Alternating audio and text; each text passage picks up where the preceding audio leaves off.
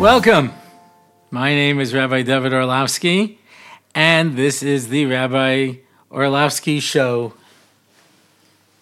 here on what is sometimes a podcast and sometimes not, depending on when you were born. And it is so nice to have everybody back. This is episode seven. We have actually done this now for seven weeks. This is absolutely incredible for somebody who is as inconsistent as I am in almost everything that I do. And uh, it's uh, it's an amazing thing. And I, I just came back from America, literally. I just came back from America. And uh, I am still incredibly jet lagged. Uh, but uh, I just have to take a few minutes to tell you about this trip to America, and I'll explain to you why this is important also for the podcast. But first of all, I did a Shabbos in the Young Israel of Houston um, with Rabbi Wender, and uh, that was phenomenal. I had the schus of staying with Yaakov Palachuk and his family and it was just the overall experience was just something so wonderful. We had such a nice turnout. It was uh, such a uh, just a beautiful Shabbos, a beautiful Shabbos for everybody who was involved. And I'm speaking certainly for myself. Uh, Sunday morning, I did a program with uh, the Bel Air Jewish Center, Rabbi Jackman, and we had an overflow crowd. And uh, and I think it was also just a wonderful, wonderful uh, event. I went from there to Scottsdale, Arizona, for uh, Makor, Rabbi Brumer. We also had an unbelievable event. Over 120 people in Scottsdale, Arizona, many of whom had never come to an event before. And it was, again, fantastic. Just a great thing. Um, I got to speak to Sister to Sister in Flatbush, which is an organization that deals with divorcees. And uh, they said they got such a nice, you know, much larger turnout than usual. And I have to say, when you have an organization for divorcees and you have a very large turnout, that's a little, it's a little bittersweet because I'm glad that so many people came to get chizik, and I'm sorry that there are so many people in this situation. Um, I had the schus to spend Shabbos with uh, Chaim Cohen Saban, in Flatbush for the Syrian community. Um, he hosted us, me and my wife, in his home, and uh, him and his wife and his children. It was such an amazing Shabbos. We walked up and down Flatbush to various um, but the Knesiot in the Syrian community, and it was, such a great chance to get uh, get an exposure. Um, I spoke in the five towns for uh, in Shari Amuna for Chazak, and I spoke in Ezra Academy in Queens for Chazak, and both events were very exciting. I had the schus to participate in the uh, in the Manjowitz's Simcha um, in Borough Park at a at a Sheva Brachos. I don't always get to do that, and uh, that was a that was a big thrill. And um, and I got to speak for the first time in Staten Island and as I said at the beginning of my talk, I've driven through Staten Island many times on my way to someplace else to speak. And I actually got uh, to speak for the Willowbrook Community Kollel. And um, uh, it was tremendous. Representative Pollock uh, was organizing it, and a shout out to Sarah Pruff, who uh, helped to organize it. And it was Givaldic. I also had the opportunity to speak in Shalamis um, where my granddaughter actually goes to school, and I got to speak to the staff and uh, Mrs. Yarmak, who does absolutely a fabulous job. She called me up and asked me if I would come and speak, and I'd say, Mrs. Yarmak, there are certain people I cannot say no to, and you're one of them, and uh, it was uh, certainly a privilege. And I ended my trip Sunday morning with my old friend and good friend, Rabbi Landsman, in uh, Yeshiva of Central Queens. Got to speak to parents and uh, and uh, children. Got to see my nephew Laza and uh, and uh, my great niece, and it was such a tremendous thing. Now, this is interesting, but the, the main reason I'm bringing this story up is because everywhere I went, people came over to me and said, I'm watching your podcast. And that to me is just amazing amazing that all around the country, you know, people are watching this, and uh, a number of them actually enjoy it, and uh, that's that's just terrific. It's just such a terrific thing to know that that was the reason I started this. I started this to be able to have a, a with people, um, you know, all around that I wouldn't normally have a chance to call. And uh, I've been getting many comments and many um, emails uh, from people um, asking questions on it or just giving me chizuk, saying, you know, how nice this is and how wonderful it is. And, you know, I'm glad we're doing this. And, you know, for me, it's, uh, it's a wonderful experience because this is time I would probably just be using poorly. And instead, I get to use it uh, to be able to speak about interesting things some of them have to do with Torah, and to share them with so many people. So thank you all for watching and for listening, whether it's on Torah Anytime or on YouTube, where more and more people have been subscribing. It's nice to see. Uh, iTunes or anywhere where you get podcasts. So, uh, you know, um, Chazak v'amatz. I hope that we continue to do this uh, for, uh, for a long time to come. All right. One last bit of business, and that is I'm going to be back in America December 14th and 15th um, in the Aguda of Madison, Rabbi Reisman. What a schus that's going to be. And I'll be speaking at the Malav Malka. So if you're anywhere within flying distance of, uh, of Brooklyn for that Shabbos, by all means, please come. I'd love to see you. And um, be wonderful to have you participate in that event. And um, and the Thursday of that week, I think I think it's December nineteenth. I'm going to be in the Young Israel of Bahaba, and uh, out, down in Florida. And uh, based on uh, the snowstorm that I got caught in um, in New York on November fifteenth, mamish the middle of November, a snowstorm. I sat in traffic for seven and a half hours on my way to my nephew's chasana in Monsey I could not get there, and I wasn't going to give up, even though it was a quarter to ten. I wasn't going to give up. But my brother took the Tappan Zee Bridge. He got within five miles of the hall, and he said every road in Monsey was closed. And uh, I, I, when I left at a quarter to ten, the George Washington Bridge was still closed. I was able to somehow get off the highway and get back to Long Island. What a nightmare! What a nightmare! In the middle of November, snow. So uh, I'm looking forward to seeing all of you in Florida. if anybody else uh, would like to see me in Florida, um, I'm certainly available. Yeah, or for that that uh, matter, the Bahamas, uh, Puerto Rico, um, you know, any of the Caribbean islands would work out just fine for me. all right, all right, enough business. Let's uh, let's talk a little Torah. Parshas Vayishlach, an action-packed parsha. I'm going to throw out an idea that I haven't developed because you know what's nice is I get so many comments. It could be that somebody speaks about this and I just haven't come across it, which is you know not unusual. Um, but uh, I've always felt like you know people who know everything. I feel so bad for them because they never have the thrill that I do of like stumbling on a Rashi that you either never saw or forgot. You know what I mean? And you know I go to shiurim with people, if if they don't know everything, I don't know who caught them on it. You know, and um, you know. But I feel like there is an integral relationship between the parshas Vayishlach, Bishalach, and Shlach. I, have been developing some ideas why that might be, but I just feel like it can't be by coincidence that all of these have the word Shlach in it. That's just my feeling. Yeah. Um, uh, I feel the same thing uh, with certain other parshios uh, that seem to have this kind of a there's kind of a sense to it.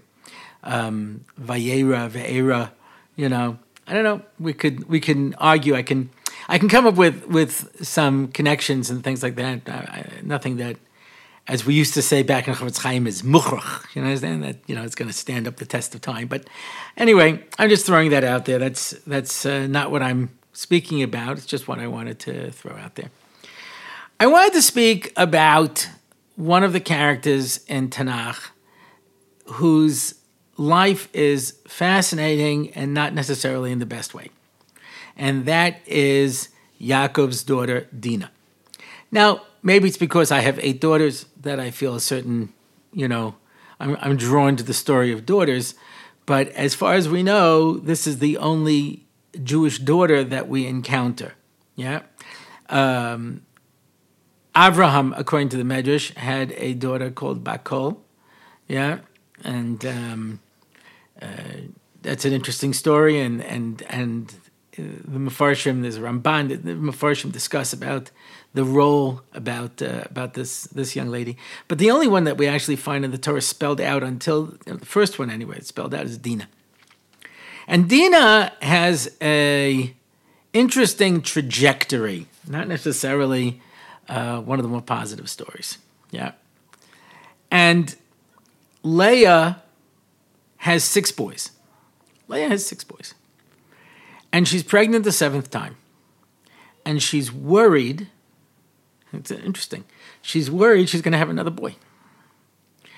And she is concerned that if so, since Bilhah and Zilpah already each have two sons, then her sister Rachel will only have one son. She'll have seven. And even though it was so important to them to be able to have the Shvatim, there was this drive to have the Shvatim. Um, since I'm going to be speaking at Rabbi Reisman Shul, I'm going to throw out uh, an idea I heard from Rabbi Reisman years and years ago that made a dramatic impression on me that I want to share with you. Um, there was a bracha um, given when the Aron was being brought up got to Kiryat Ye'arim, so there was the whole mice that happened over there, and uh, and uh, Uzzah was killed, and uh, they stopped and they left it. And the fellow who was watching the Aron in his house, there was a special bracha, and because of this special bracha, um, David HaMelech decided to go back and finish the job of bringing the Aron up. His five daughters and his wife each had six children. Each one of them gave birth to sextuplets. And so when David heard this bracha, he decided, you know, we really have to bring it up. Reisman said, 36 babies at the same time in that house. How many people would look at that today as a bracha? My daughter has twins. My daughter has twins. And, um, and, uh, there's a there was this comedian, you know, he was he said on a show, you know, he says, uh, me and my wife we just had twins, and he, you know, people start applauding. He says, those are the single people. the married people are like, wow, dodge that bullet. it's very hard. You have twins, it's very hard. I see for my daughter. You know, you're up the whole night. You're up whole night. If you can get them both on the same exact schedule, but why would any child have that level of consideration for a parent. That's that's just not what they're there for. You understand? So it's like you finish one, you start with the other one. This one's crying. This one you have to change a diaper. This one you have to feed them. There's no day. There's no day. That's with that's with two babies. Yeah, triplets. Uh, who can even imagine triplets? Thirty-six babies in the house. and as Rabbi Reisman points out, this was before disposable diapers. Is that, do, you, do you see that as a bracha? Yeah. As I traveled around um, uh, the, um, the country, so last Motzi Shabbos, uh, I had the schus, um, Malov Malka, and uh, also invited was Rabbi Trump from the uh, uh, of Lawrence Cedarhurst. And he was he was asked, what would you say the three biggest problems that are confronting the frum society right now? And one of them he mentioned was the tuition crisis. That there's, and I met over a dozen families, over a dozen families, who said to me, I wish we could have more children, but we can't afford the tuition. There's something seriously wrong with a Torah educational system that discourages people from having children. There's gonna be something wrong with that. And I and I I, I don't stand in judgment of anybody. Chas v'shalom. But but do you realize that that this this is a situation that demands some sort of response from the frum community if our tuitions are such that they discourage Jewish people from wanting to have more children? There's there's something seriously wrong. I mean, it's mamish something seriously wrong. Yeah.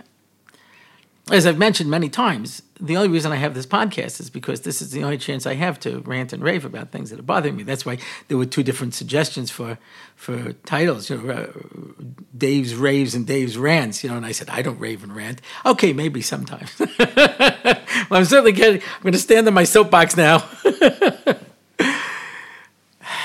What's the solution? Yeah.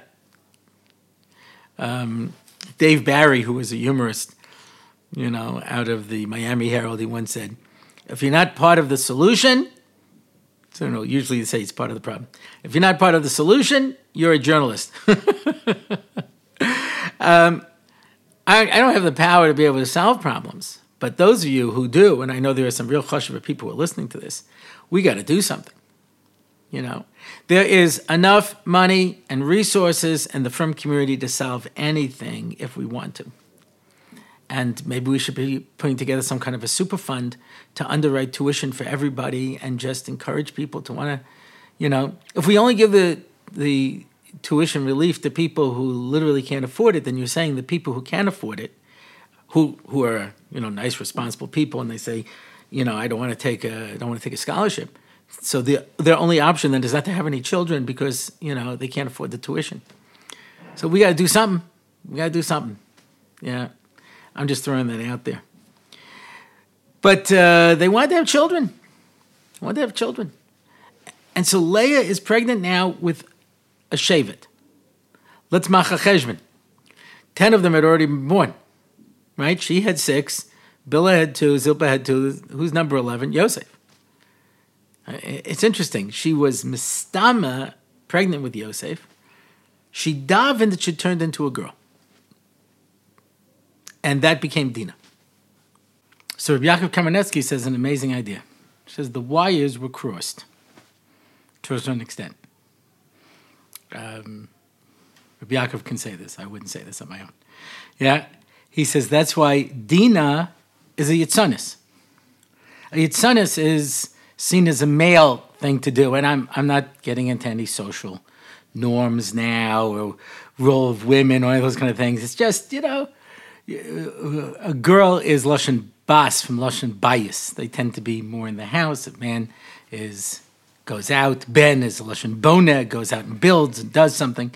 It's seen in that context. Uh, again, I'm I'm not getting involved now with any, um, you know, uh, just a simple idea that a yitzonis, at least in the Torah, is seen as more of a male thing to do. And Dina is a yitzonis. She's seen as a yitzonis because it says Rabbi Yaakov that's a certain male quality. And what do we see by Yosef? Yosef is fixing up his hair, is fixing up his eyes, something that's seen as more of a female trait. Rabbi Yaakov says it's because of the fact that she was pregnant with Yosef and she turned it into Dina. So there, there was a certain um, switch that took place. An astounding concept. But she had this mysterious Nefesh that she decided she was going to have a girl. Why? So that her sister should not be hurt. And so her decision to have Dina was an act of selflessness. And what was the result of that? So Dina uh, gets kidnapped and raped. And the brothers destroy the city of Shechem in the process of getting her back. And as a result of that, yeah, the nations rise up all around and attack Yosef, uh, attack Yaakov and his sons. They have to have this big war in order to be able to fight their way out.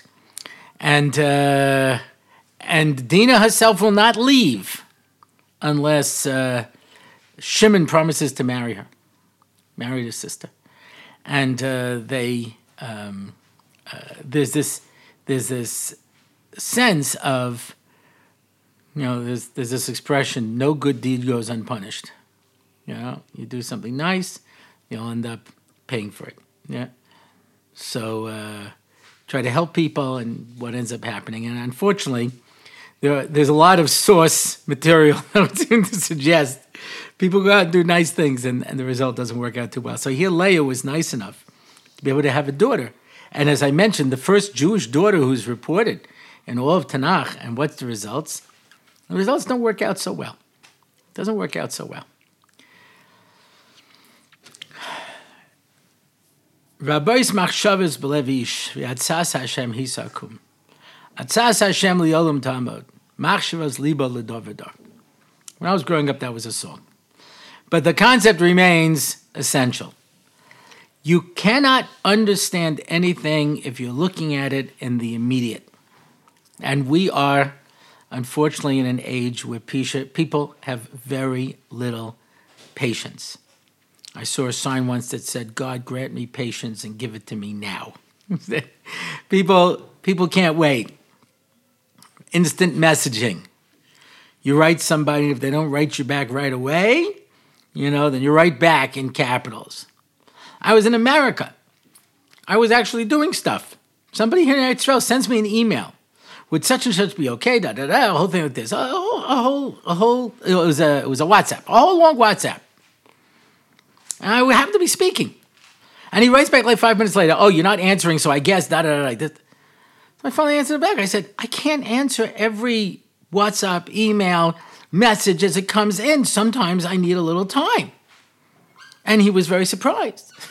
I understand this because most conversations I have with people today are by looking at the top of their head as they're looking down at their phone, answering an email or WhatsApp or a message, and and you know and they're of the generation where they go like this, you know what I mean? You know, I would sometimes, you know, get a message and I would, you know, write a response, you know, and it would take me five minutes to put it together. I'd send it off.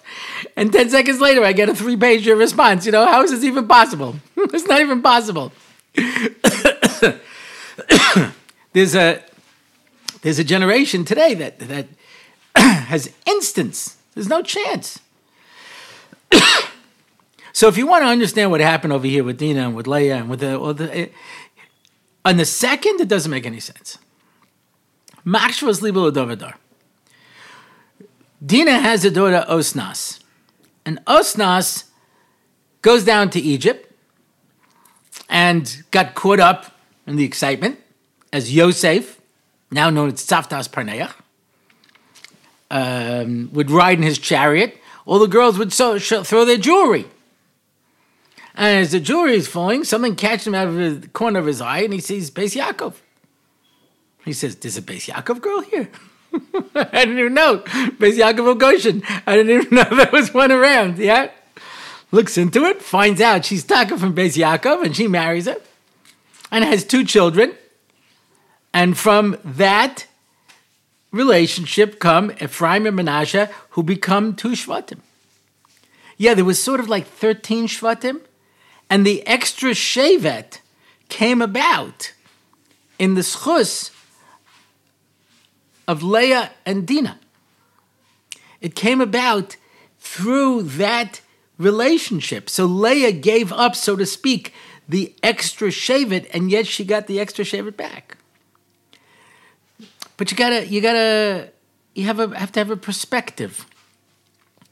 The Medrash where Moshe Rabbeinu, and there's a lot of different Gemaras and Midrashim, where Moshe Rabbeinu is trying to understand Sadik Virali.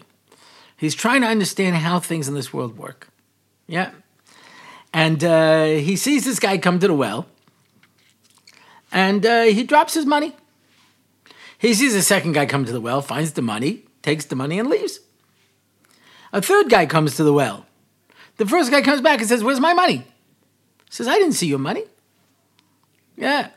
He says, You're lying to me, you thief, and he kills him. And Moshe watches this whole scene unfold. I, I can't understand it. And Akash Baruch Hu says, You're not going to understand the ways of Hashem. There's certain things you're just not going to understand. And he presses him. He says, Okay. Yeah. The first guy's father stole money from the second guy's father. So I had to get that money back from the first guy to the second guy. Yeah. The third guy killed the first guy's father, so the first guy comes over and kills the third guy. Right? You're looking at it just at the moment, or as the Chofetz Chaim says, a person comes to shul on a Shabbos and he says to the Gabbai, "You don't know what you're doing. You didn't give the Rav an aliyah. You didn't give the Gevir sitting up front an aliyah. You didn't give the." He says, "I gave them last week. You, you're walking in here for one Shabbos and you think you understand everything that goes on in the shul. You don't. There's a lot of different details that go on. There's a lot of things that are outside of what you can see just by looking in at this moment. There's more to the picture. So, uh, so we look at a story like Dina, and if we just look at it in context, it's a big problem. Big problem. Most of us don't have patience. Most of us don't have patience. I have a daughter who's very smart and a very good girl. And she went and applied to a high school in Jerusalem that was not as good as the level that she was on. But her sisters had went there and she felt, listen, you know, it's a warm place. My sisters went there. I'll go there anyway. Even though it wasn't on the level for where she was intellectually. And um, uh, she applied there. It was the only place she applied. And after the deadline, she was turned down. Always after the deadline. Now, I was very surprised because I had a personal relationship with the head of the seminary, of the seminar, they call it here, the high school, head of the seminar. I had spoken in the high school. I had donated money to the high school. to me, it was sort of a no brainer, you know? I spoke to him. He says, No, this can't be. This can't be. And he speaks to the people in charge. And for whatever reason, they said, No. No. And we're putting our foot down and nothing, nothing to talk about. So the only place that was willing to take her was a high school that had a very not good reputation. So, so the people in the school of her high school said, "Listen, we really wanted you to go to this better high school, and um, we're going to now use all of our influence here we call it protexia to try to get you in." So she says to me, "Abba, what do I do?" Do I go to the high school that's not so good and I know that I'll get in? Do I try to wait and see if you can pressure your friend in the high school I was going to go to so that I can go there? Or should I go with my school and try to get into this better high school? What does Hashem want from me? And I said, when it's all over, I'll tell you what the siyata d'shmaya is. Because I don't know. I'm in the middle of the process. I can't tell you in the middle of the process. And that's why when Moshe Rabbeinu says to Kadosh Baruch Hu, I want to see you, Hashem says, well, you can't see my front, you can see my back. And he shows him his back, and the Gemara says he's wearing a, the, the knot of his tefillin. He sees the knot of his tefillin. So you, you, can't see Hashem's front, you can see his back. What, what, what, does that mean? And Hashem wears tefillin, you know, it's a very, very big pair of tefillin, you know. What's going on here? So the pshat is Moshe Rabbeinu wanted to understand why events are happening. When I see something bad happening, why is it happening? Hashem says, You won't see the front, you'll see the back. After it's over, you'll look back and understand it and appreciate it. But you can't understand events as they're unfolding. Wait. Patience. And that's why Rav Moshe Shapiro said he showed him the back of the tefillin, the knot, because when you see there's two straps in the front, you don't know where they're coming from until you see the knot in the back. You have to go to the source. And until you get to the source, you don't understand what's happening. So there are a lot of things in our lives which don't make sense to us now. And I can't always explain it in the process. You know, people come to me and say, Why is this happening to me? I can't always tell you. When it's all over, I'll tell you what the Siyata Deshmaya was. And afterwards, I was able to see the Siyata Deshmaya because had she gone to this regular high school, she wouldn't have been challenged where her sisters went. And so she went to this much better high school. And she got to see how her principal and assistant principal and the Israel, and the high school uh, um, placement person, and you know, and everybody, her mechanechet, everybody pushed to get her in, so that she saw how much they all cared about her. It was it was tremendous yat the shmaya, but you couldn't see it when it was happening. Sometimes we need patience. Yeah, and if we have patience, I was once speaking to a group of women. we were doing midos so I said, which midah do you want to do first? And they said, savlonus. I said, you'll have to wait till we get to that. Because some things you have to wait. When Reb Chaim Oizer, they wanted to make him the Rav of Vilna, they said, but you're, but you're only 17 years old. And he says, I know it's a problem, but some problems are solved with time. Sometimes we need a little patience and a little time to be able to see how things are going and where they're going to go and what the Ratzon Hashem is. And the Mirza Hashem every one of us can see the Yad Hashem in our lives. We can see it now in the short term. And as the story unfolds, you'll get to see where the Siyata Shmaya was, where HaKadosh Baruch Hu was helping you go. And uh, Mirza Hashem will have the schus and the koyach to be able to have the, the chizik, to be able to withstand the nisyonis that come our ways and the strength to be able to become the people we're supposed to become.